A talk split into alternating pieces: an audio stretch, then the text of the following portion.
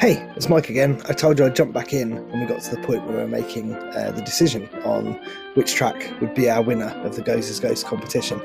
Um, and we, we didn't really have a criteria. We didn't really have a, a way of doing this, or not a sensible one. Um, at one point, we tried to use uh, the same scoring system that they use for gymnastics and apply it to music. Turns out it doesn't work at all. Absolute nonsense. Um, but uh, so we tried a couple of things. What we ended up doing, um, which we actually really enjoyed in the end, was we asked each other um, kind of off the cuff, random questions uh, where we created scenarios and said, okay, if you're in this situation, uh, what track, which one of these tracks would you listen to?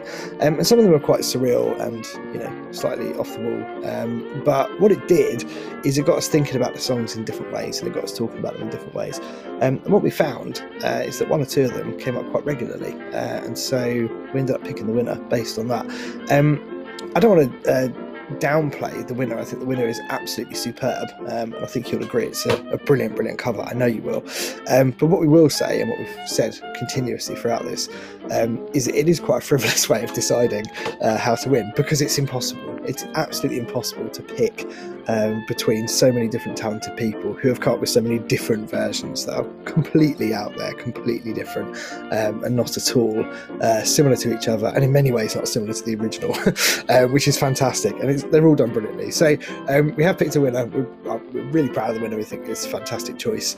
Um, but uh, another opportunity, I guess, for me to give an honourable mention to absolutely everyone um, who's entered this, and we really appreciate it. So here we go with the slightly surreal random questions, uh, which begins with me asking Gozer some, uh, and then we, we switch it up and uh, and uh, stumble across a winner. Enjoy.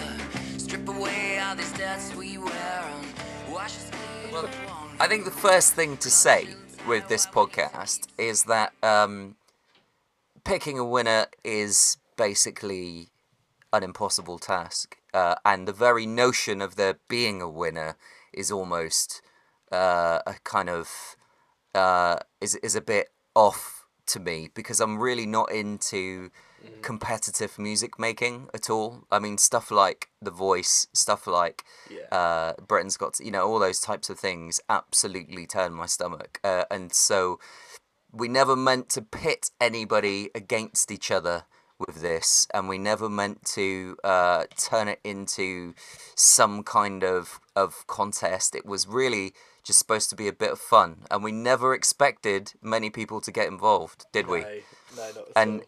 And in fact, what we've ended up with is this kind of like ridiculous um, uh, gathering of riches, uh, where where these the, the an embarrassment of riches, where people have uh, really just put their hearts and souls into and talent, most importantly, into the, these amazing pieces of work that for me to listen to, and I'm sure you feel this way as well because you know you know the song very well, uh, and arguably that song is the thing that uh, that start galvanized you to start yeah. this whole thing off. So the song means a lot to both you and me, and to hear so many people covering it in such brilliant and unexpected ways has just been an absolute just it's been a joy from start to finish for me. From that very first cover, there's like a few beautiful weeks of my life where every now and then I get a notification from yeah. someone saying, I've I've done a cover of your song and here it is. And and I would just have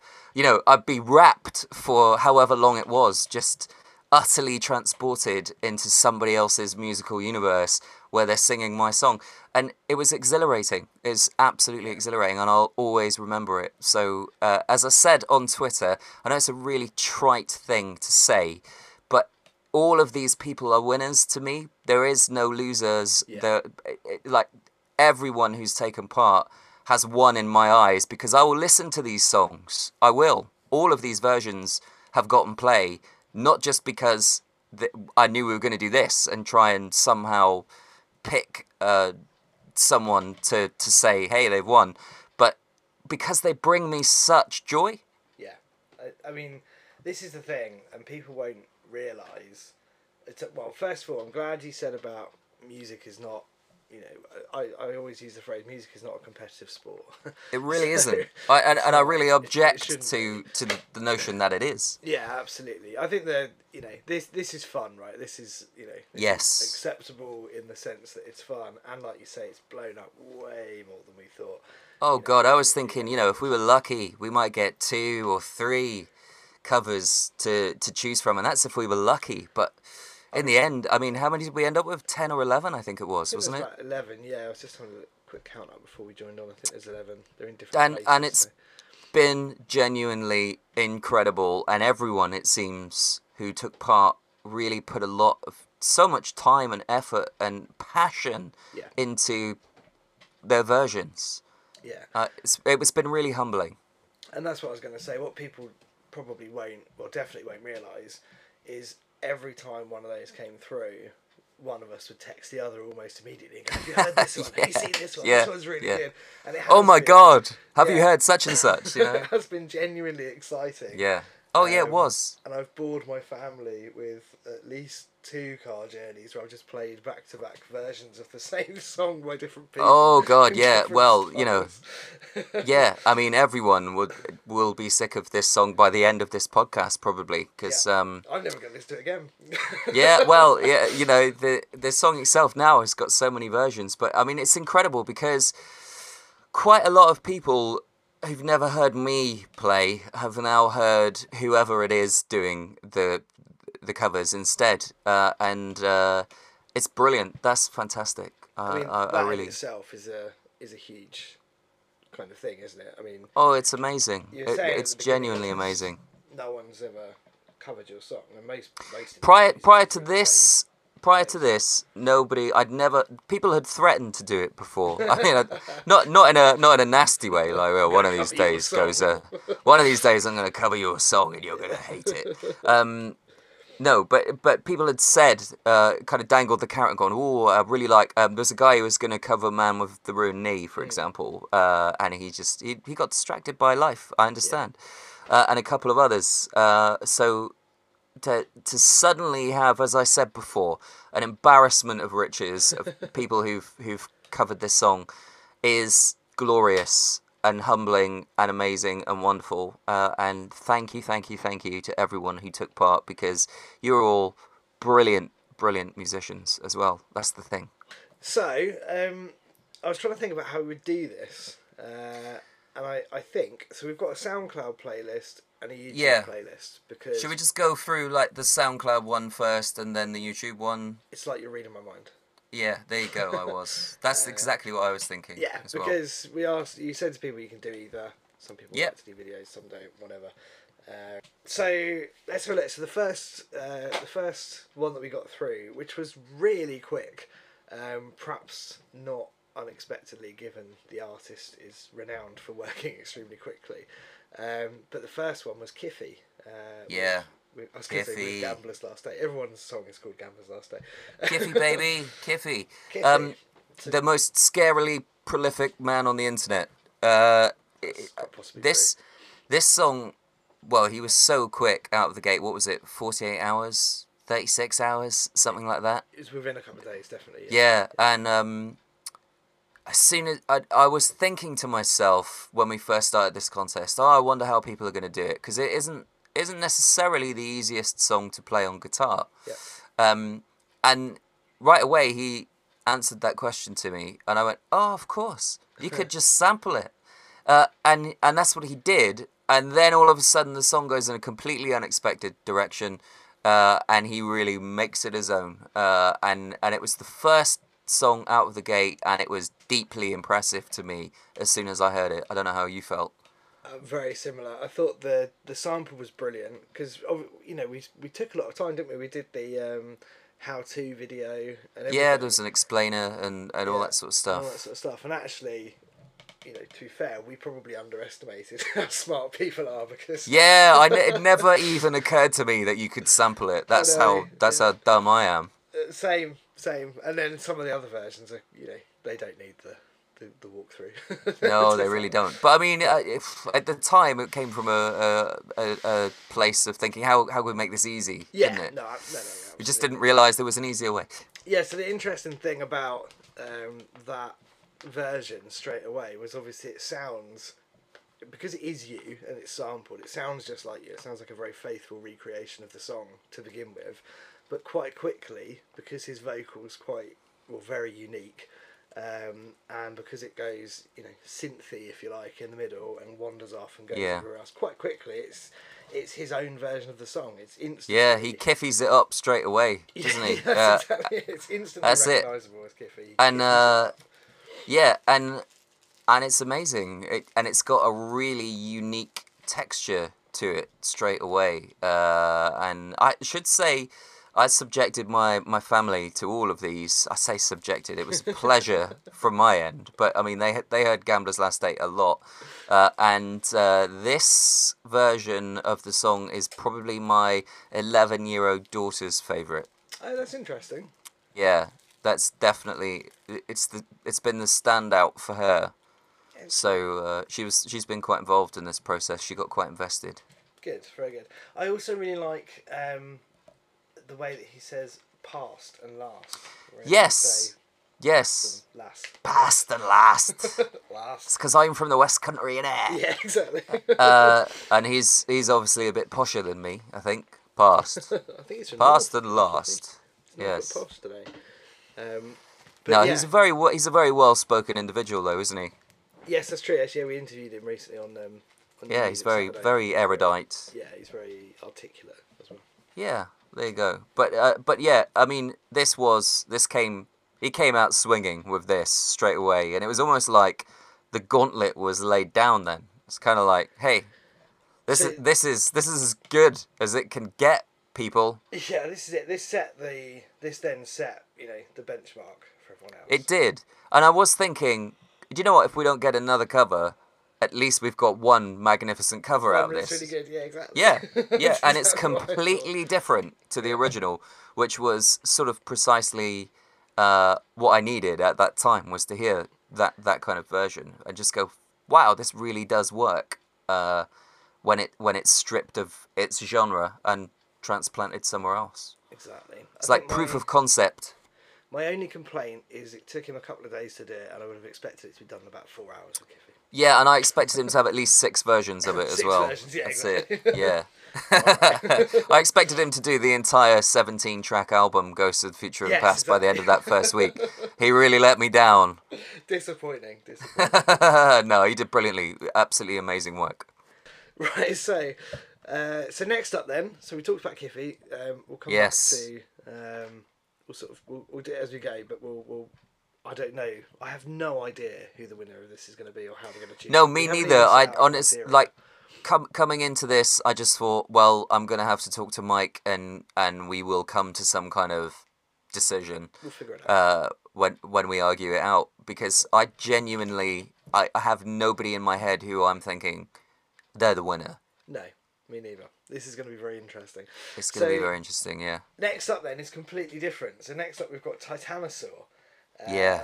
Which is Jeff uh, from Titanosaur, who did an ear blasting, amazing heavy cover of the song. I think this is this must be the heaviest one, isn't it? Oh, easily is the heaviest. Uh, uh, this one, oh man, this this just reminded me of when I was about seventeen. My first ever band. Well, I was sixteen actually. My first ever band was a heavy metal band, and um, at that time, I spent a lot of time in sort of uh, clubs that were playing metal. Uh, and and that kind of like Metallica, Pantera, Sepultura, Megadeth, all those types of things, um, and this totally hit that Yeah. sweet spot for me and transported me into one of those clubs. And you could have heard this then, and it would have fit right in. Uh, and it absolutely blew my socks off when I first heard this. It really did.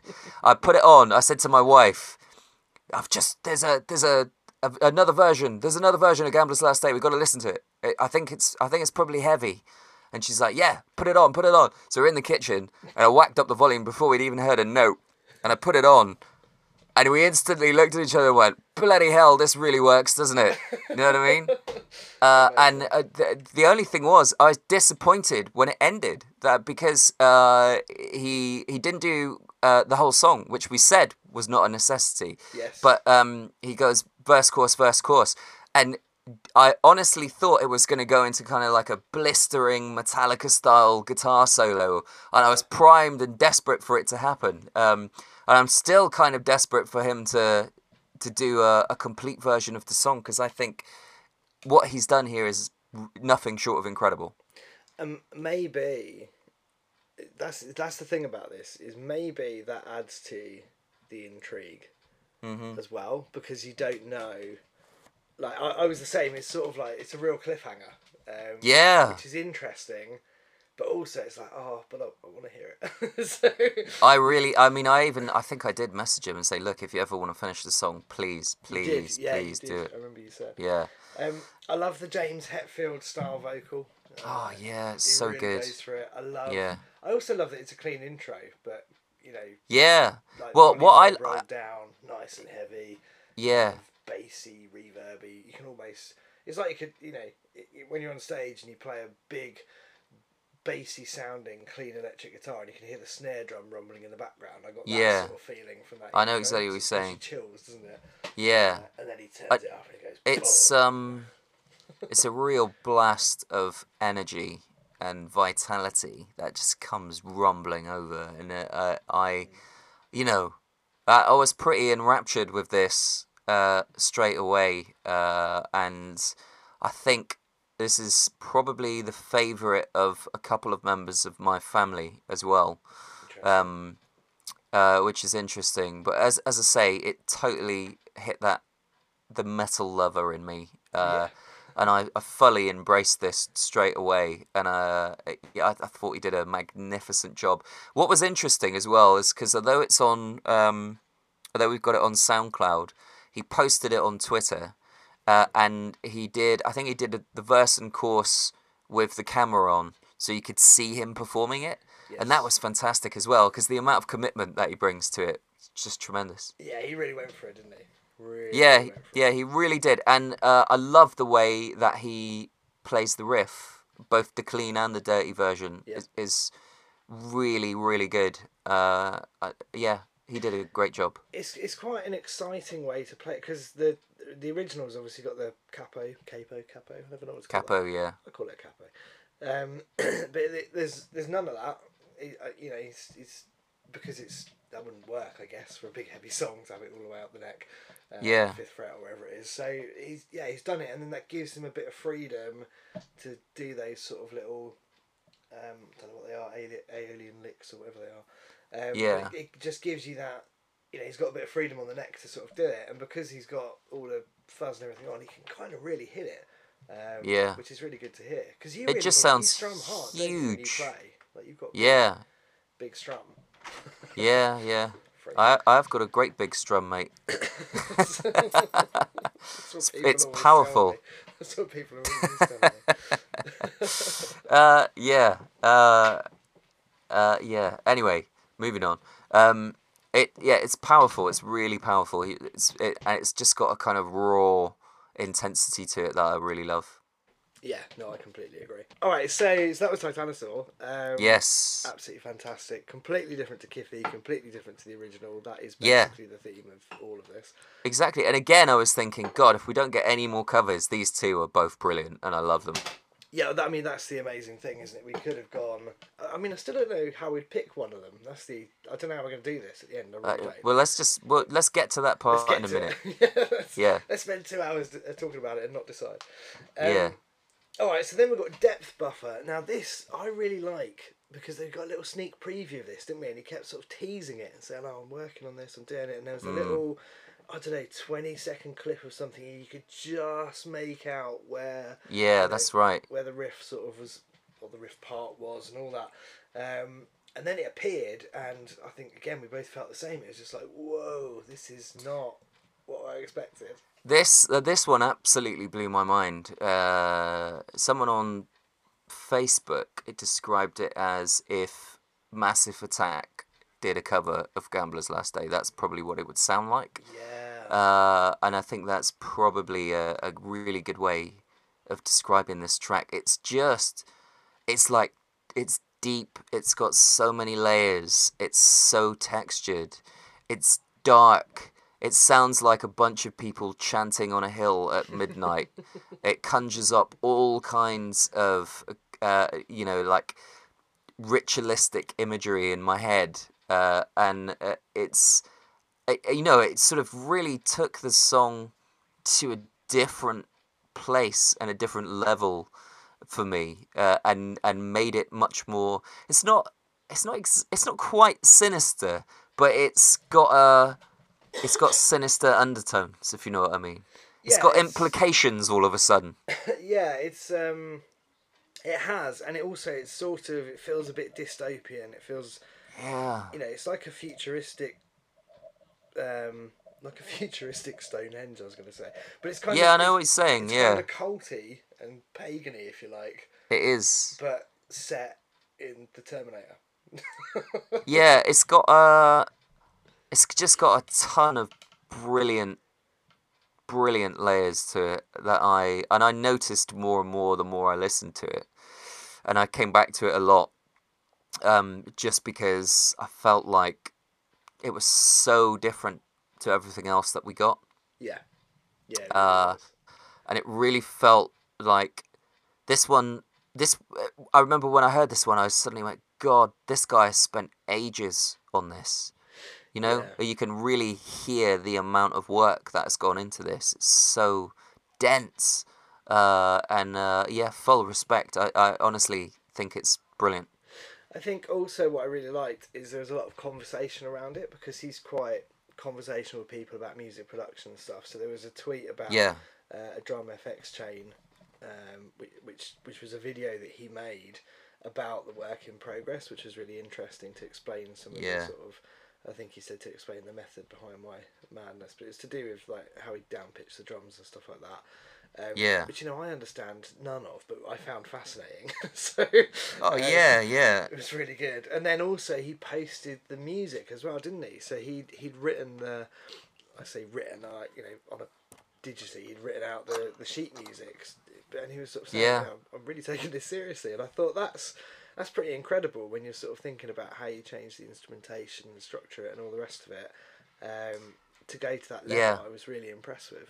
Um, there's an incredible amount of work and thought that he put into that, and uh, it really comes across in the final the final product. It's as I said, it's it's dense and uh, it's hugely atmospheric, and it transports you immediately to another place. yeah, no, absolutely, very, very, very So again, like fantastic work, yeah, no, depth buffer, well done. top quality. Um, Mm. And then, so again, these are now definitely out of order because people posted some YouTube bits in between. But next on the SoundCloud, It's out of order, mate. is out of order. But next on the Yeah. SoundCloud is Storm of Crows. Um, now this is the one where there's the tambourine, and I love the tambourine. So, Yeah. uh, that's a big part of it for me. But uh, this is um, this is interesting because this is it's a bit higher tempo. It's kind of rocky. They're a sort of rocky bluesy type band anyway. I feel like they're the sort of band that would be really good at you know festival or something like that. Yeah. Um, and again, it just takes it takes actually the it's a truer representation of the original song in many ways because it takes the, a lot of the original components and its guitar bass and everything else, but it, It does. transform it. It turns it into something It um, different. It does. I I really really like Storm of Crows, uh, uh, and Yeah, you know uh, their music's great and their brilliant presence on Twitter, uh, and this version is just so joyous, isn't Yes, That's the it? It like yeah, it. It's like these guys sound like they're having a great time, uh, and uh, it. I don't know. It reminded me of a band like. Um, a, a bit like the Wonder Stuff almost, uh, and it, Yeah. it it had a bit of a. It's got a touch of uh, like Fairport Convention about it a little bit as well in the vocal, Yeah. um, uh, mixed with that that lovely rock sound that they've got, uh, and I don't know. As I say, they they just it it sounds so good. It sounds like a real party, and they sound like they're having an absolute blast. Yeah. Uh, and uh, it put a massive smile on my face. This song, Yeah. when when they sent it to me, I just thought, God, this this is really really good. I love it.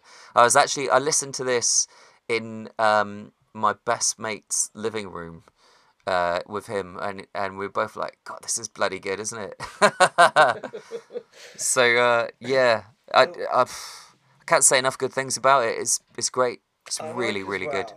So this one, um, I'm not sure now. I think it's the only one, but this one is longer than the original. Yes, it is longer. They they go for it again. They um, Yeah.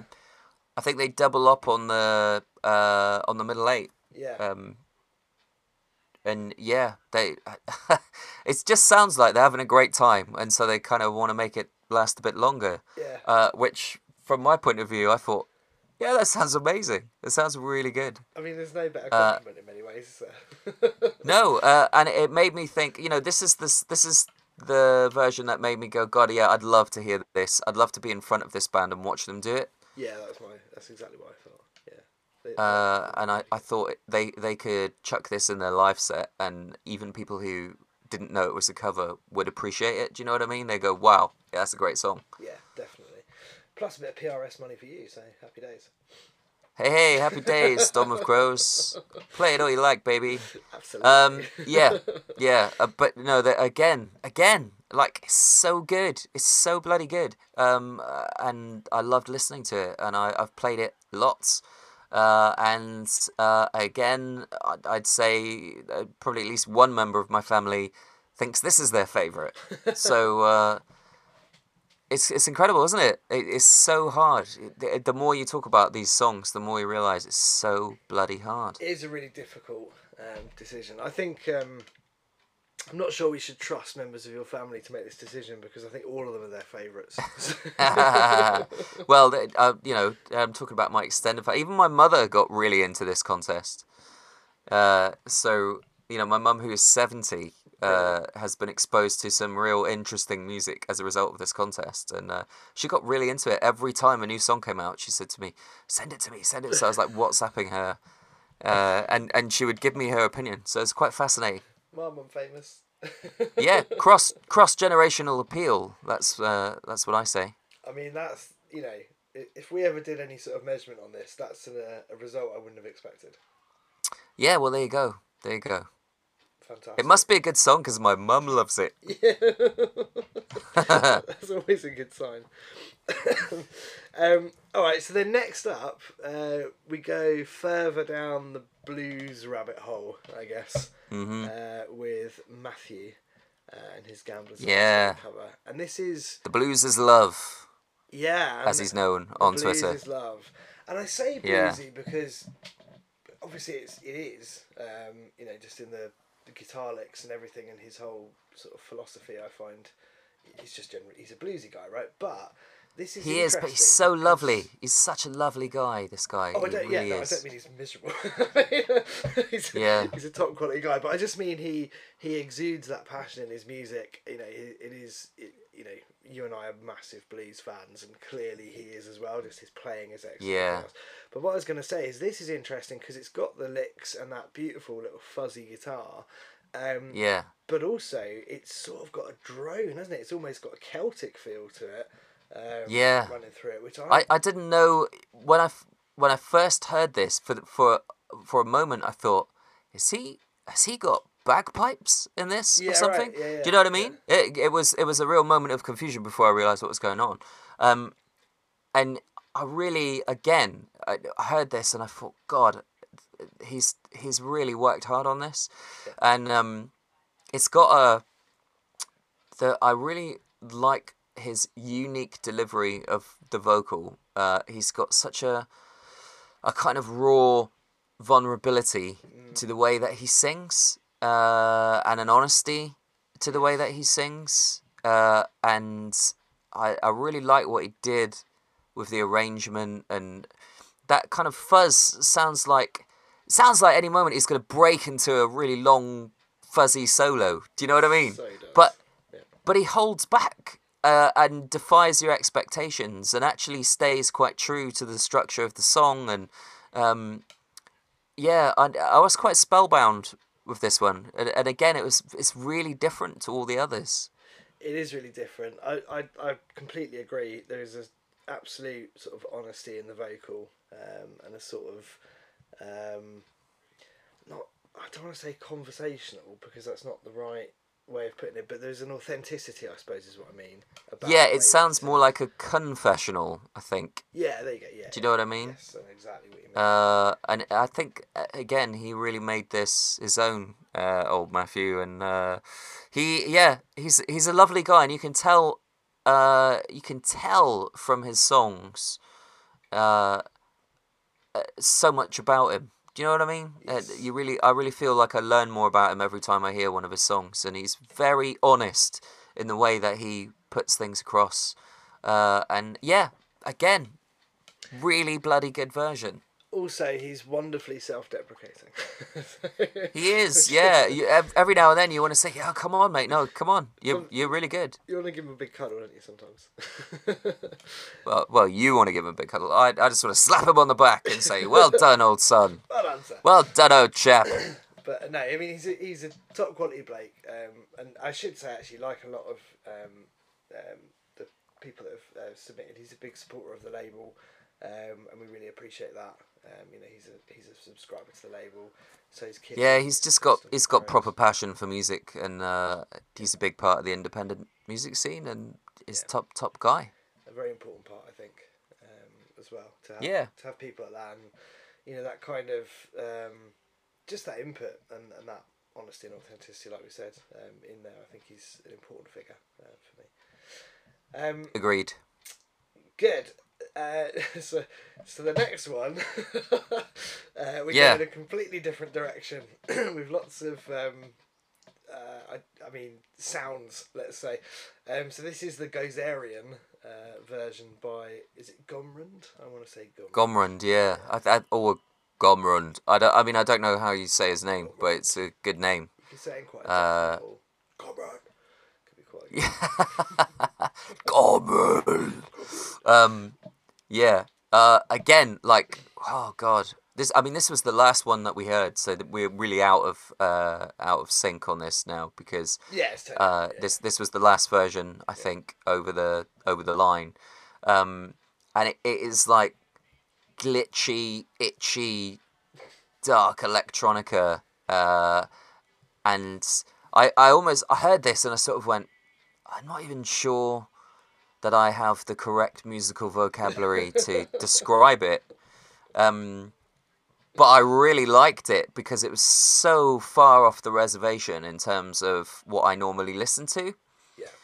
Um, uh, and I, I, it again, it completely, completely held me all the way through. I really like the sort of descending, um, like the pew pew pew pew, like those little Yeah. descending cadence things. Um, I thought were absolutely excellent. Like that that little layer, all the layers and all the textures in this. And I, I mean, I'm in a similar camp to you. I, I've, I've in the last few years doing the podcast with Bonesy. Obviously, I've got much broader. I've always had a broad range, broad taste in music, but even more so because people send all kinds of stuff. You know. Yeah. know. Um, and you know, I still find it difficult to describe things sometimes because it's like this is completely unique to me. I've got no reference. I've got no idea. But in terms of the the layers and just the musicality, the ability to put that together. Similarly with Depth Buffer. Um, Yeah. and, and some of the other um, kind of electronic um, covers. I find it fascinating and it sounds beautiful. It really does sound. It really does, yeah, and uh, it's got it's got something. It's definitely got something that none of the other tracks have got, uh, and in terms of texture. Yeah. Uh, and uh, it sort of exists, as you say, on a similar. uh, You know, if there's a spectrum, you've probably got Kiffy and Depth Buffer and Gomrund. Uh, you know, all at different points on that spectrum, as it were.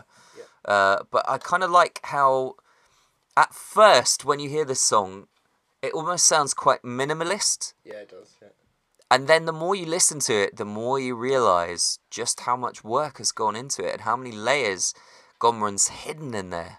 Uh, and and you start to notice more and more, and I really like that about this track. It's a sort of a Russian doll of a track. It's like stuff in, is inside other stuff. Yeah. You know? no, completely. Even the um, the vocal, if you can. Oh yeah, the vocal's amazing. it, which sort of has a um, Bowser's Castle Mario type feeling to it. Um, Yeah, I, I was thinking like um uh Stephen Hawking when he's high kind of feel about it. Do you know what I mean? Do you think Stephen Hawking's voice would change when he was high? Just the. Uh, Well, that was the idea. Yeah, I like the idea. That I was going to do a really bad Stephen Hawking impression, and I just I decided not to do it at the last minute. But I think that's probably wise. I think yeah, probably wise. Probably probably just better off staying away from all of that. Yeah. Uh, Gozer. I don't know Right, what the ratings um, are, but they plummet. the ratings. yeah, no, I'm not getting into that. Um, but yeah, it, it- anyway, so that's as I said, itchy, glitchy, dark, textured electronica uh, with a, a a whole slew of fascinating facets inside it. Yeah, brilliant. Excellent. All right, so then uh, now we're on to the YouTube um, playlist. Uh, there's Wow. one, one in here that we won't talk about just because it appears on both. So Kiffy did a video and uh, a SoundCloud, so we'll obviously skip. Yeah, he's just he was just showing off at that point, wasn't it? yeah, he- rather than record all 17 tracks, he just did. He uploaded it twice. Yeah, that's it. so we'll skip over that uh, when it comes. But uh, we have got uh, Gary Granger um, was the first YouTube entry. Oh, this Uh, guy, man, seriously. I mean, Gary Granger, for those that don't know, is an extremely well respected uh, blues guitar player, and uh, he's got a completely different style to me. Um, he actually, how I know Gary uh, is he has played me on his radio show, uh, which is on Blues and Roots Radio Oh, cool. Uh, and and so that's how we know each other. Uh, and Gary, as I say, he's just got a an amazing way of playing the guitar. It, uh, it's completely different to the way that I play it. That finger style version, those those incredible sort of like passing notes uh, that he that he's doing all the time, and um, the little runs that he makes up and down Yeah. the the fretboard, uh, and and I was just mesmerized by this uh, when I first heard it. I, I just I couldn't believe how good it was, uh, and um, it was the first. I think I'm right. This was the first proper guitar version that we'd, you know, like the, the first acoustic guitar version that uh, we encountered, and I just felt really honoured that he'd had a go and uh, totally enraptured by his performance. I felt it was, again, he really made it his own. He really did. Uh, He really did. He's got a bit of Richard Thompson about him, I think, in his guitar style. yeah, I think I can see that. Yeah, Um, Yeah. The, like you say, the little passing notes and the runs and just the little, the little sort of like half dead notes in there, and then they repeat, and you realise it, it's just another texture. It's all part of it. Um, yeah. It, like everything's very deliberate, but it's done so in such a relaxed. He just looks so chilled out playing it as well. That's He nice does, about doesn't he? He looks so chilled out, and he's um he's one hell of a performer, uh, and he's been doing it a long time, uh, and I have a lot of respect for Gary. And funnily enough, off the back of this version that he did, uh, we got talking again. Um, uh, and it looks like we might do a couple of shows together uh, in 2022 up around where he lives. Fantastic. You'll have to. Um, Yeah. You'll have to learn one of his songs. Yeah, I might I might well do that. You can each cover each other's song. That, that. That sounds like quite a laugh. That sounds like quite a laugh. But uh, if I mean everybody who we've mentioned so far and will uh, continue to mention on this podcast, I- would just urge anyone who is listening to this to go and check out all of their stuff. Um, and, and you know go and explore their back catalogue because all of the people that we're talking about and Gary included have got amazing pieces of work that you really should should hear. Yeah, I completely agree. I mean, Original music. this is the really fun thing as well for me. There are artists in here that I knew pretty well. Um, Yeah. didn't expect to do a cover, so I saw a completely different side of them. Uh, there are artists in here like I don't know, or I didn't know Gary before this. I think we're you know Facebook buddies or whatever now. Um, Yeah. uh, but I, you know, I, I, I, and again, because of this, I've then had a little look and found some stuff, and it's it's fascinating. Like, you know, all of these all of these people have done such an amazing job. It it encourages you instantly to have a look, which is really what we wanted. It's all about that sort of collectivism. It's all about that's the you know, the totally. principles of the of the label is you know, as you know obviously is is all about you know if, if you know, lifting everyone up um, through this. Yeah, and exploration as well, I think. Yeah, discovery, exploration, collectivism. You know, it's all part of that overall philosophy of, well, just fucking do it, really. Yeah. You'll excuse I mean, I think yeah, it's, it's just like. there's so Gary's is potentially the the most uh, relaxing version of this song that we had. I think I'm probably right in saying Yeah, I would say it's super chill. it is, and uh, it's it, it's just got a love. It, I love it. I really enjoy the way that he plays this, uh, and my daughter, who, as you know, is a Kiffy fan, Yeah. was like, "It's too basic," and I sort of said to her, "Hang on, bear, bearing in mind she's eleven. She's eleven, uh, and I said to her, "No, you don't understand this. If you're a guitar player." This is far from basic, my love. You know, I think I've it's uh, guitar longer than I haven't in my life, and I can't do what this guy does. Yeah, it's it, it- the way he plays is sort of like a love letter to the song. Is how I feel in a, a lot of ways. You know, it's just that yeah, yeah. it's a it's a it's a beautiful mesmeric way that he has about him in delivering this song. Anyway, so yeah, great great work from Gary. Um, and I Brilliant. Was, I was wrong earlier, by the way. I said uh, Storm of Crows was uh, possibly the only one to go over the time, and actually I forgot. Depth Buffer goes over, like the original length of the song. I mean, um, Depth Buffer goes, and and so does this, and actually I think so does another one later. um, Well, there you go. You should have got your facts right, Mike, should- shouldn't yeah, you? Should have done my bloody research, shouldn't I? Yeah. um, It's not not as if you were heavily involved in this. no, no, not at all. No. it's not like I've had months to prep. Yeah. but anyway, uh, that's not really relevant uh, how long it is. But yeah, it's it, it is brilliant. And I mean, this is the reason I say that is I was impressed genuinely that people took the time to cover the whole song. Me Um, too, because we we did say that you don't have to. Mm. Um, we were trying to encourage more people to get involved, uh, and so we thought, well, just go ahead and do a verse and a chorus. That'll give us a flavour. That'll be enough.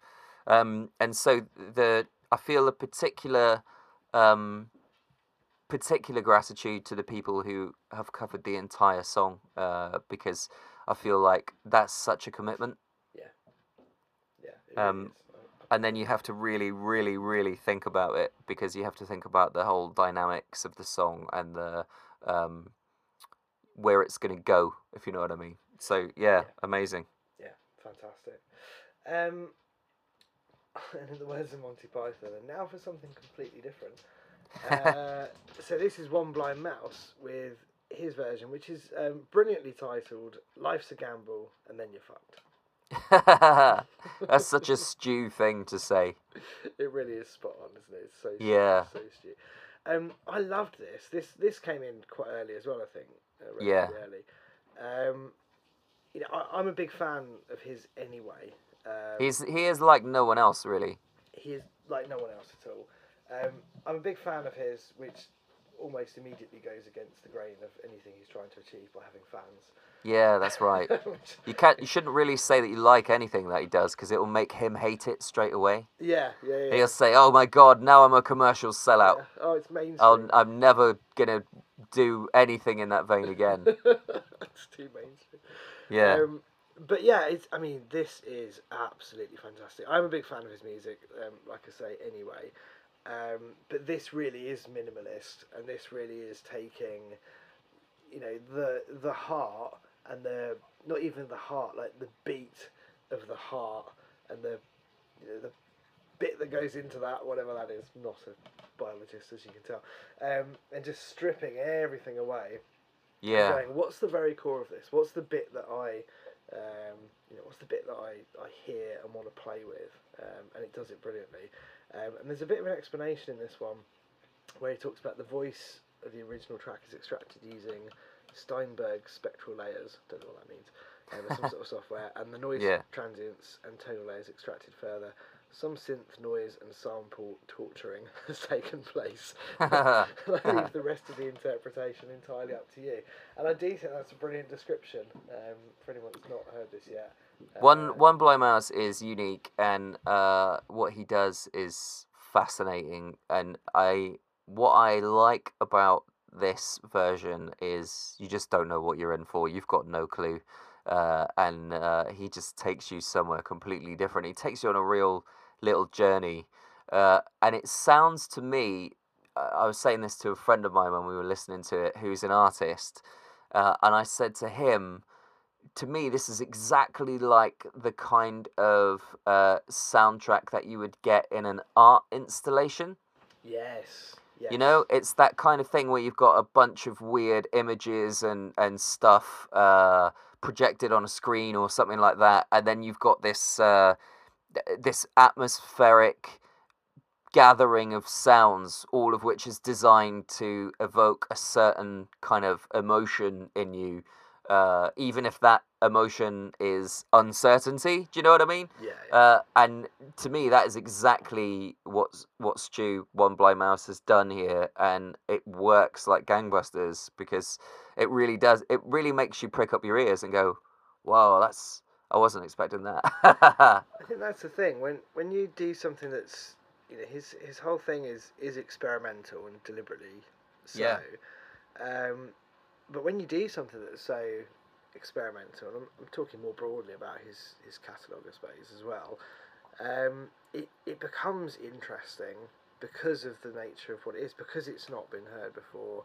Um, or seen before, and and also there's always an explanation and an extra detail that you don't know just by hearing it. You know, there's always yeah, We'll talk about patterns in waves that he's played with, and it's, it, it goes beyond sound. It goes through the whole core of music. So he, he's fascinating in what he does. Um, he is. Uh, he's a fascinating individual in general. I think you can say for sure, Stu does not see the world or music like anyone else. No, definitely not. Uh, and we should give him a shout out as well because obviously um, all of this uh, is. Um, I say it it's gone beyond this, but all of this was originally intended to help promote uh, the album Ghosts of the Future and Past. We're, we're way beyond that now. It's um, Way beyond that. It's far too exciting to worry about sales and marketing. Uh, but uh, we should say, uh, because we were extremely grateful and did a brilliant job, that obviously Stu mastered um, that album as well. And He did, and actually, uh, me and him have got a bit of a uh, relationship going on now musically because he also mastered uh, Rebuilt and Remade, which was the Yes. EP that I put out earlier in the year. It's all acoustic. It was my sort of lockdown project, and he was the one who uh, who mastered that. So yeah, he's a bit of a he's an all round sonic genius. That's such a brilliant description. Yes. He is. Uh, so that's One Blind Mouse. Um, so next up on the YouTube playlist is Kiffy, but we've already talked about Kiffy. It's the same Yep. version. It's brilliant. Uh, and he kindly put, um, I guess it doesn't get taken down by the YouTube algorithm, a Kiffy cover of Gambler's Last Day by and with permission of Gozer Goodspeed. So there you go, YouTube. He's got permission, all right? Yeah. so we've talked about Kiffy. Um, then we've got Clint Slate. Gambler's Oh, Last man. Day, Gozer Goodspeed cover.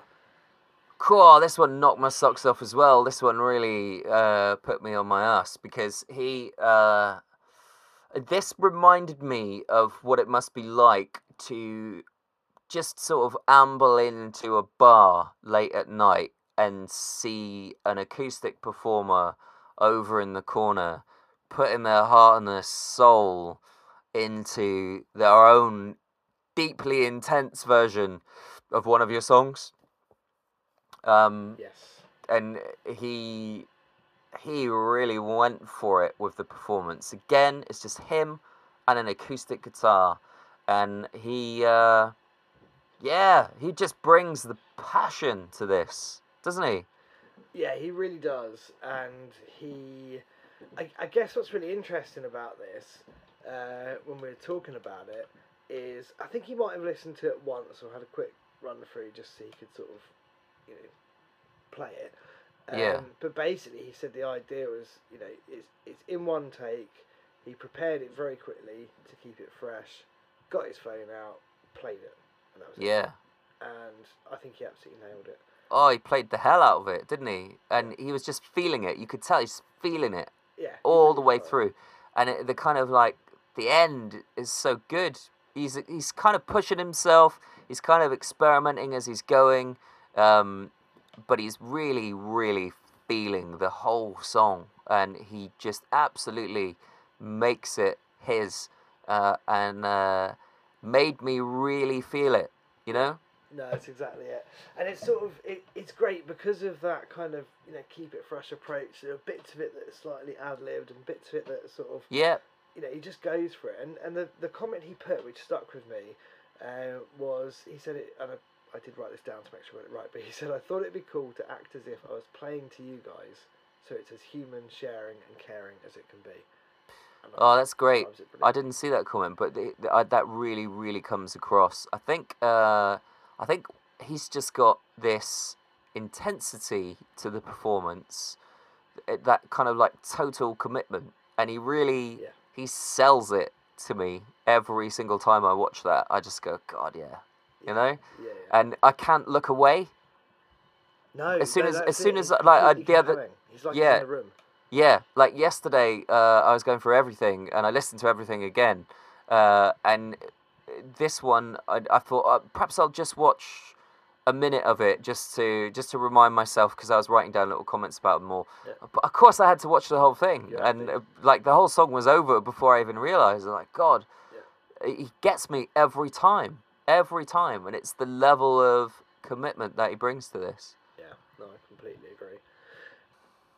Brilliant. So then uh, we go into Doctor Thud's Remedy. So this one, if I'm right, is a Facebook only video, but it is on the uh, Gozer's Ghosts webpage, um, It is. on, which we'll, we'll link to, which has all of these uh, on it. Um, I can't remember when this came in. I suppose these are roughly in order, are they? So No, this was quite early. This was about week two, I think. Uh, and I I should say in advance, uh, Doctor Thud's Remedy are very good friends of mine.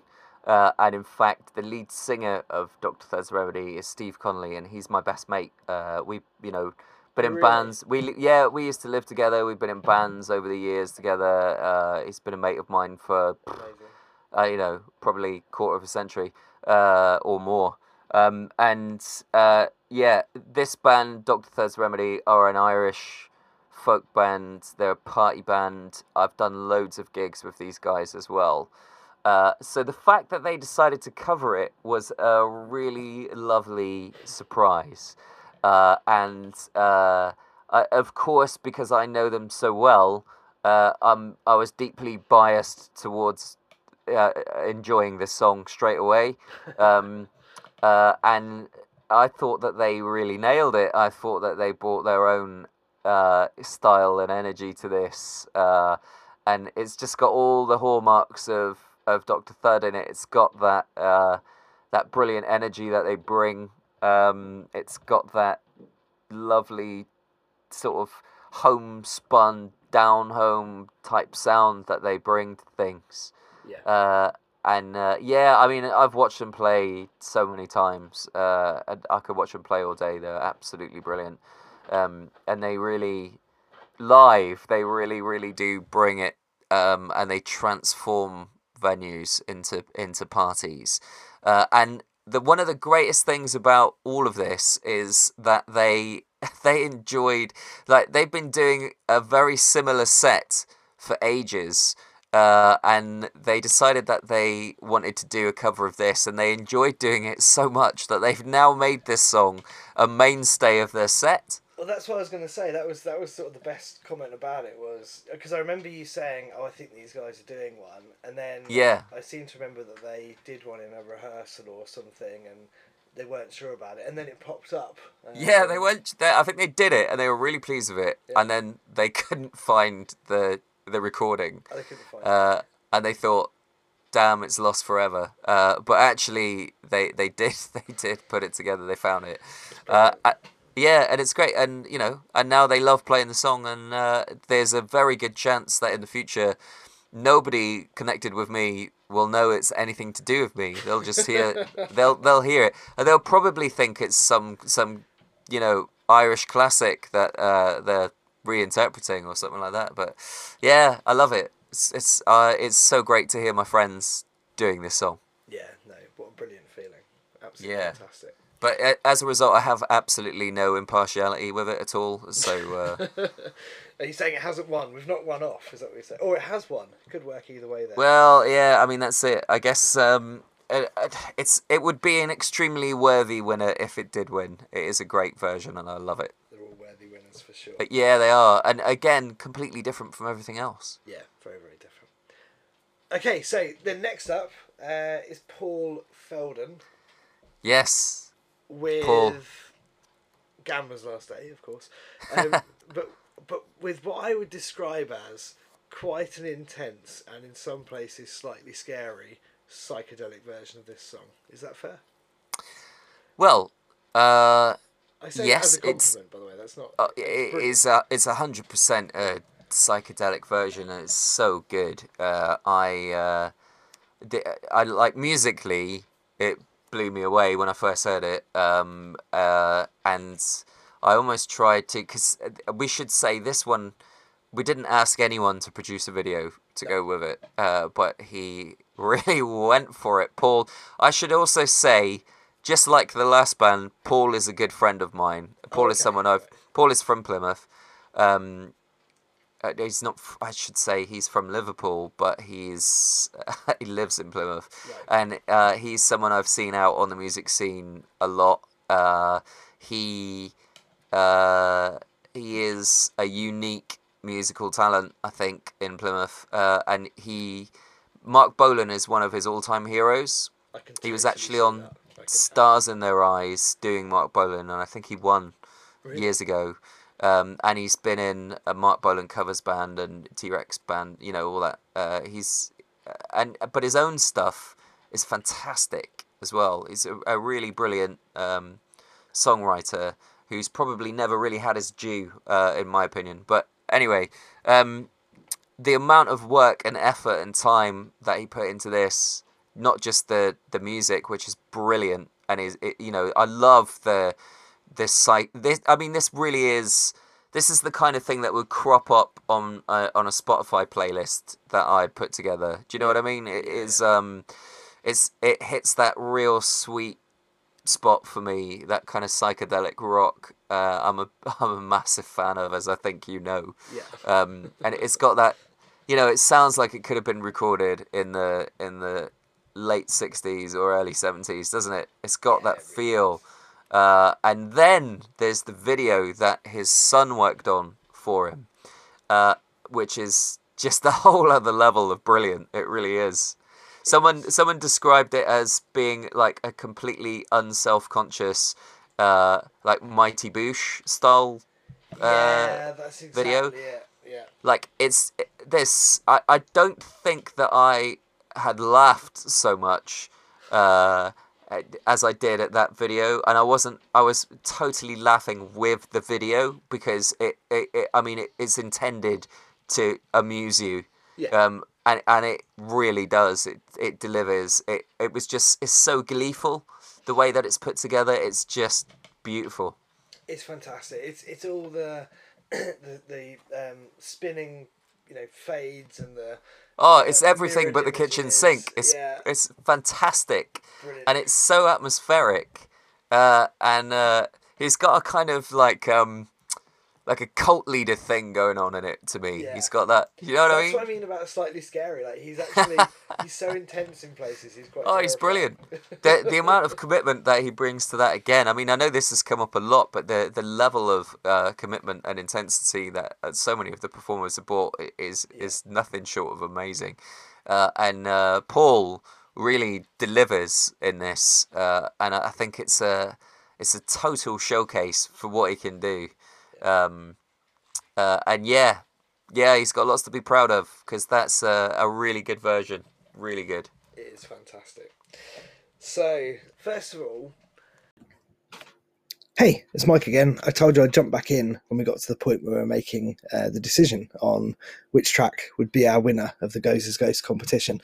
Um, and we, we didn't really have a criteria. We didn't really have a, a way of doing this, or not a sensible one. Um, at one point, we tried to use uh, the same scoring system that they use for gymnastics and apply it to music. Turns out it doesn't work at all. Absolute nonsense. Um, but uh, so we tried a couple of things. What we ended up doing, um, which we actually really enjoyed in the end, was we asked each other um, kind of off the cuff random questions uh, where we created scenarios and said, okay, if you're in this situation, uh, what track, which one of these tracks would you listen to?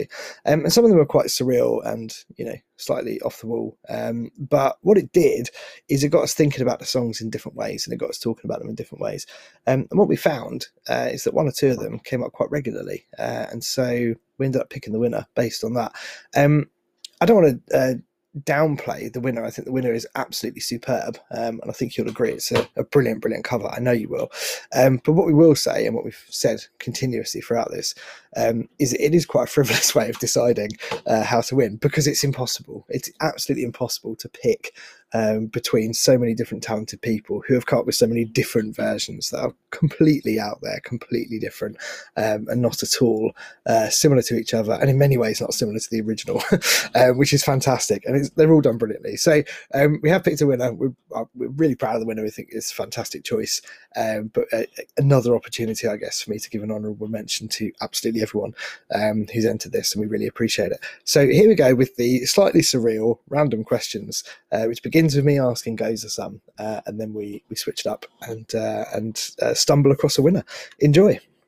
They all make you feel something different, right? Oh, so true. Yeah. So, which one makes you feel the best? Which you know, whether that makes you smile the most, or gives you goosebumps, or whatever it is. Oh, that's so hard. I know. That's such a difficult question because they all make me feel things in, in different ways. I think the Clint Slate one made me feel. I mean, it brought a magnificent smile to my face. Yeah. Just the and as I say, I was it's intense. I was unable to look away from that whole performance. Uh, but likewise, the Gary Granger one is so mellow and makes me makes me feel good.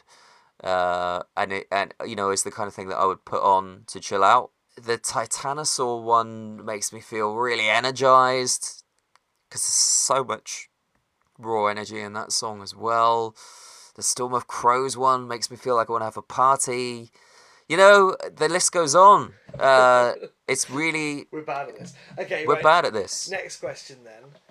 Which one, if you had not written the song, Yeah.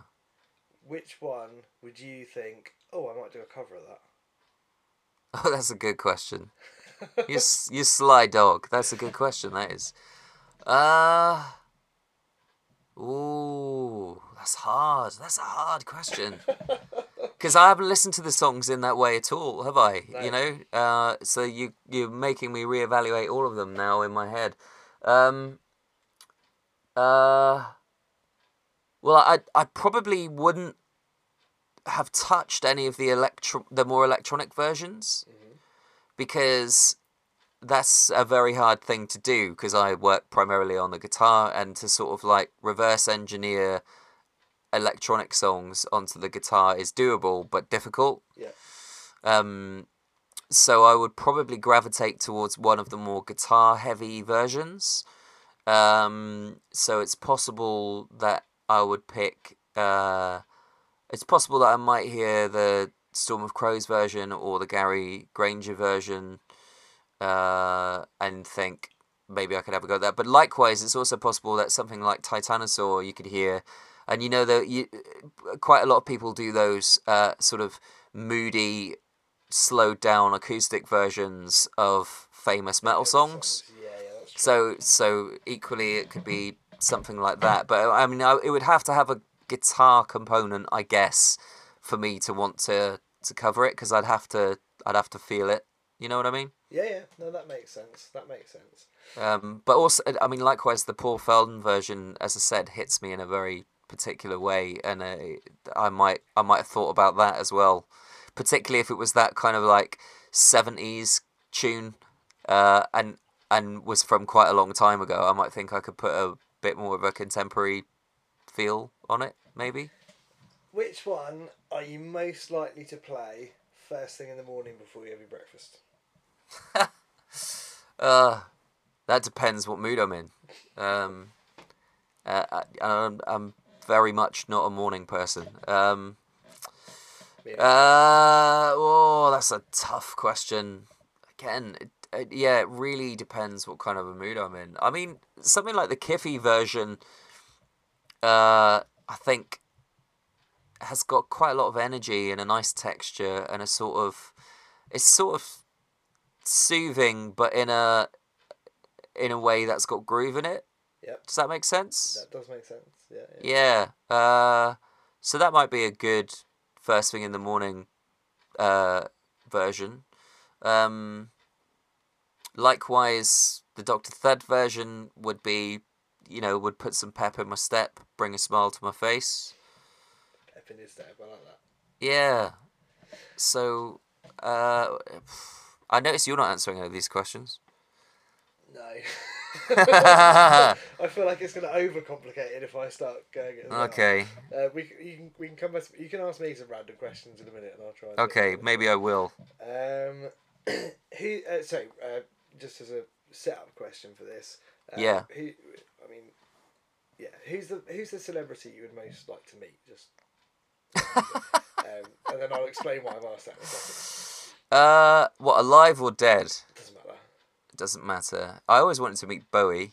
Bowie. Uh, Which one do you think would be Bowie's favourite? Oh, oh, that's a tough question as well, isn't it?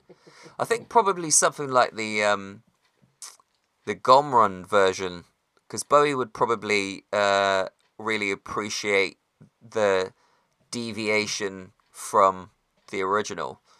Uh, Yeah.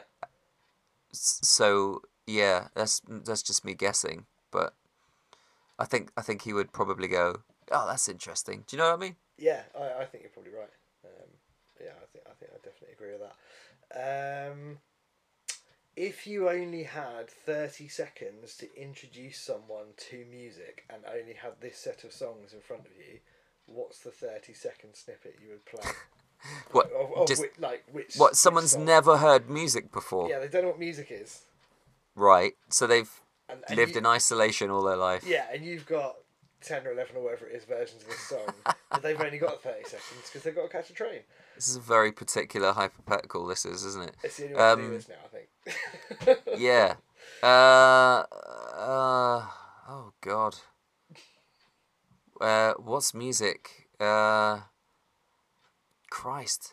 Well, I think you'd probably have to go for one of the live versions, right? Because if you've never understood music before, you'd have to show somebody playing music, right? Yeah, yeah, yeah. S- makes so therefore i probably gravitate to uh like either the Clint Slate version or the Gary Granger version because there's there's a guy playing music. Yeah. Right? And that's what music is. That makes sense. So yeah? Does that make sense? Yeah, no, that makes perfect sense. Good. Um, you're stuck in traffic right. and you've got kind of two to five minutes to spare uh, before before the, the jam clears and you get to where you're going. Which one do you Mm. instantly gravitate towards? Jeez. I could do this all night, by the way. Yeah. Seems like you can. Um uh, okay, which, can which one do I? Yeah, you're gonna have to edit me. Just go. Oh, I don't know. Um, uh, Uh, I don't know. I hope it conveys the pain of this decision for people. it is so so difficult. It's such a ridiculous thing It- to do. It is, uh, and as I say, the more we talk about it, the worse it gets. It doesn't get any easier. I thought it was. I thought I was going to have like a clear winner in my head, but I, I at no point have I had a clear winner in my mind. No. Um, uh, I did once when we got the first entry. That was the clear winner for me. Because I maybe the Storm of Crows version because it's happy and joyous, right? Yeah. And and quite seriously upbeat. And I think if I'm stuck in a traffic jam, that's what I want. I think Yeah. I think that's right. Yeah. Um, okay, and then final one because I could literally do this forever hmm uh, until I fell asleep. Anyway, the final one then is you go away for the weekend with your family, or perhaps just with your wife. Get away from the kids. yeah. And you stay in a nice hotel, and you uh, check in, get your keys. You've got a nice penthouse suite, and you've got a few minutes to get up there in the lift, which sort of takes its time. And one of these songs comes on in the lift. Which one would you choose if you had the choice of which one of these it was? One blind mouse Yeah. plays in the lift, makes the whole thing into some kind of lift art installation. Probably makes my wife and I look at each other and go, "What the fuck?" Uh, Where did you? and we have a laugh. Uh, and and there you go. Okay, amazing. Right, go on, Uh, okay, so I got I got some questions for you then. Okay, uh, you all of these songs land in your inbox for the podcast. No, don't do this to me. Yeah, uh, but you've only got time to play one of them. Which one do you pick? Oh my god. um, all right. So first of all, I'm just going to caveat this and say Dr. Bones does the playlisting. All right. Uh huh. Uh, Doctor Doctor Bones is not in this hypothetical. Maybe we should phone him. Um, so now, what would he say? He would say, "Well, it's all about the flow and how we put stuff together." And we would probably have a fairly even. So some of these are definitely part one, uh, kind of rocky tracks. Some of these are part two, down the rabbit hole type tracks. I think the one that he. I'm doing this from Bonesy's view now. It's the only way I can do it. The one that he would be most likely to pick because it would go in the down the rabbit hole part, and you could probably fit it next to almost anything. Mm-hmm. Is going to be one blind mouse, life's a gamble, and then you're fucked uh, version. Good. Um, whereas the a lot because it's so out there, a lot of the others you have to really consider what am I playing before this and after it and all that, which which he does a lot. Yeah.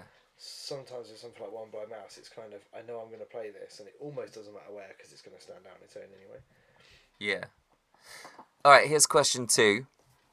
Uh, Ed Sheeran comes round your house, right?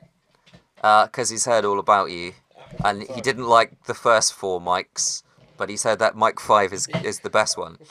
Uh, and uh, he he says, "Look, who have you got for me? I'm looking I'm looking for a, a songwriter with unique talent." And you say, "Hey Ed, I got, I got a guy called Gozer Goodspeed, but for some bizarre technical reason, I can't access any of his stuff. Publishing But rights, yeah. I have got some covers of his, and so in order to give you the best flavour of Gozer Goodspeed and what he can do, I'm going to play you this one cover of a track of his called Gambler's Last Day.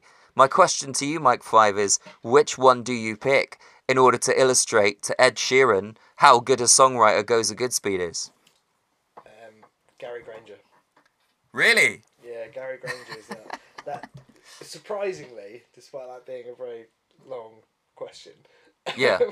surprisingly, the answer came to me quite quickly because it it's it's the most um, what's the best way to put it? It's the most faithful interpretation of the song. So it's not a straight cover, Mm-hmm. but it captures the essence of the entire song, and is played in such a way you couldn't help but be captivated by it. And if you were going to play it to Why Ed Sheeran? if you're going to play it to Ed Sheeran. I was just thinking of like a powerful industry player who had the yeah. chance to uh, transform the career of uh, a poor lonely schlub like me. Um, I, I think Gary Granger would do that for you. Whereas I think um, Ed. She- I mean, I don't know Ed Sheeran. He might be a love. no, really? Yeah. No, not no, not yet. I thought you and him were tight. No, no, no. We fell out over that thing. Uh, no, I don't.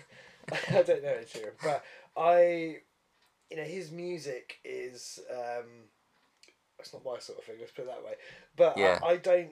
He doesn't strike me as the sort of person that would get uh, Kiffy or One Blind Mouse.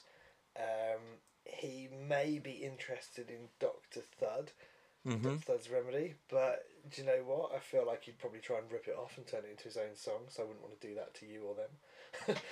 Fair enough. So, Fair enough. sorry, Ed. Uh, Okay. Like I said, I don't know.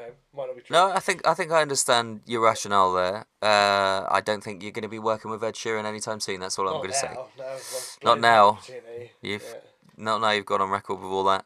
Yeah. Um, uh, here's another hypothetical for you. The the late great John Peel Oh uh, invites you to the studio. You can only bring one of these tracks to blow his mind. Which one are you bringing? Oh. Okay, so I'm torn, right? Mm-hmm. Between um, there's three that I'm torn between. So I think John Peel would really like um, Gomrand. Do we say Gomrand is how we're saying? it? Gomrand, yeah. Gomrand. Uh, I think he would like that because again, that's that's pretty far out, Mhm. um, but still, like Peel. I mean, Peel was amazing because he discovered all sorts of incredible things. Even you know the undertones, which is just a mainstay of any event ever. Um, Yep. You know, so he he was incredible at discovering these things, but he would he could pick stuff. He's less likely to go too far down the rabbit hole, I think, with Peel. Like even the post punk and sort of weirder stuff he picked was still um, still structured as songs, and I think Gomrand Yeah. really hits that balance. I think he would like Matthew's cover. Uh, because Yes. of, because of the sort of the Celtic drone and the rawness of it. Yeah. Uh, I think that would appeal to him. And um, I mean, it is difficult, isn't it? What would you what would you give to John Peel of all people? Um, but I am Well- tempted to say uh, that the um, last one. was. I keep forgetting the last guy's name because his YouTube name is different. What, Paul Felden? Thank you, Paul Felden. I'm going to write that one down. Uh, I think John Peel would really like Paul Felden um, because of his relative obscurity and the music video and everything else that goes with it. Uh, I think you're right. I just to interject on this one, uh, which I probably shouldn't do because it's Fine. supposed to be your answer. But I actually think Depth Buffer would be perfect for John Peel. do you know what? I was I was nearly there on that, and I thought if I start naming four out of ten, Yeah. but yeah, no, I think you are right. Um, I think depth buffer. That's quite hard to say, that depth buffer. Uh, Yeah. Depth buffer and Gomrand are similar in that respect. In the they're not similar sounding at all. uh, Yeah. but they're similar in in some of the approach. I do think Peel would appreciate the sort of technical um, take from depth buffer, the, the the thought process and the musicality and all the stuff we discussed earlier. I do think that would uh, he would geek out a bit on that, like you Yeah, it's dense, and uh, I think that density would appreciate would would appeal. Sorry, to uh, would appeal to Would Peel. appeal to Peel. Yeah. Hey. There you go. Uh, do you want another hypothetical from me? Yeah. Is this getting us anywhere? Is the No, no, but question. it's fun. Uh, um, you are uh, trapped in the back of a New York taxi um, with uh, someone highly desirable to you uh, from a member of the opposite sex or a member of the same sex, perhaps, Mike. Um, uh, and uh, you are desperate to impress them, uh, and you only have this collection of songs. Uh, what song are you putting on? Clint Slate Ah, okay. because because there's passion in it. Yeah, Uh, good answer. you want to show that beautiful lady or man uh, that I, I think I would want to. Um, uh, I, I, I would want to come across as someone, uh, rightly or wrongly, who is passionate by showing them Mhm. a very passionate version of this song in this bizarre situation where the only songs I have available to me are the same, different versions of the same song. Um, I, I think. Cool. Yeah, I think Clint I think that's a good answer. Yeah. That's a good answer to what was a, really a quite a stupid question. Well, they all Um, are, that's the fun thing about. Oh, they all are, yeah. Uh, all right. So uh, my last hypothetical then is um, uh, aliens God. have no. I've got to. I, all right. Let me ask a different question. Okay. Which one of these versions of Gambler's Last Day would you pick as uh, the as the flagship song for an anti-gambling campaign? What's the question? Did I tell you that I did email You did, uh, Yeah. begambleaware.org and say, got this yes, song you might want to use in an advert? yeah, Yeah. and they never got back to you. No, not yet. Give them time. And when they do get back to you, they'll go, "Ah, it sounds like a bit of a gamble," Yeah. and therefore we're opposed to that idea. That's why we can't have nice things. That's it. That's it. Uh, which song do I think would be the best song to. What was the question? To put in front of a group of anti-gambling? No, to to, to be the, the flagship song for an anti-gambling campaign. Titanosaur. Really? Because the because it's high impact, isn't it? It's like you, if you really want to say to people, you know, maybe you shouldn't gamble, you got to get Yeah. attention because otherwise you're just lecturing them. Titanosaur grabs your attention immediately and Yeah. holds that attention, and also leaves you in a space where you go, but but what? Huh? What? Oh, and that will make you think, God, maybe I should stop gambling. Yeah. Okay, I, yeah, I, I see where you're going with that. Yeah, yeah, yeah, yeah. That's pretty good. That's a pretty good answer. Uh, right. Right. I'm I'm none the fucking wiser, No, mate. no, no. No. I've got absolutely no idea. so what I, what I will say is the the one that came up the most. Yeah. that, I think, and I was only sort of jotting it down mentally because we didn't plan any of this. I think the one that came out the most out of that um, quite surreal conversation. I'm sure when we look back at this, I've got to edit that. I'm going to edit that? Uh, I think was the.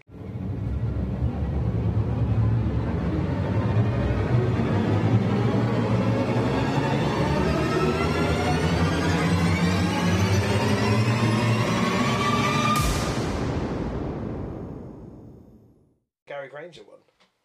Right.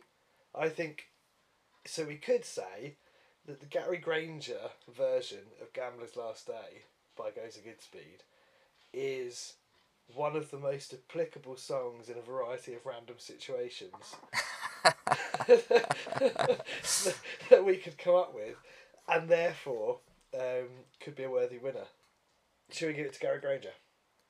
Well, uh, it, it, yeah.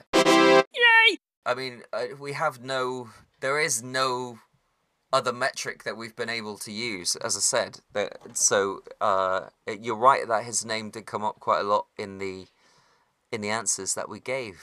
Uh, so I think I think that's as, uh, that's as good a and as fair a, a way of doing it as anything, isn't it? I think so. I think we. I think, in all honesty, and we said it from the start, and we've probably laboured the point. I'll probably edit it a bit.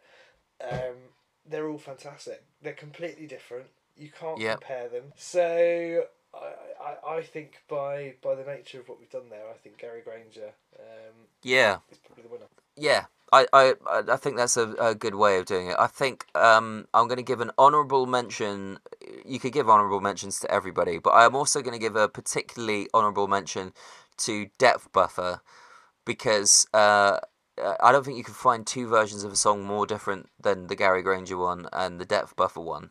Uh, and I feel like there's a lot of re- you know, there's so much effort and uh, production value in that version as well. So, uh, but to everybody, well done. You absolutely made my year uh, of everything that's happened to me this year, and it's been quite a roller coaster.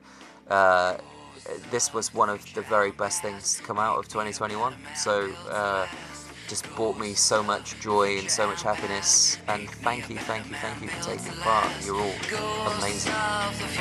Past, make me a better man built to last. The future and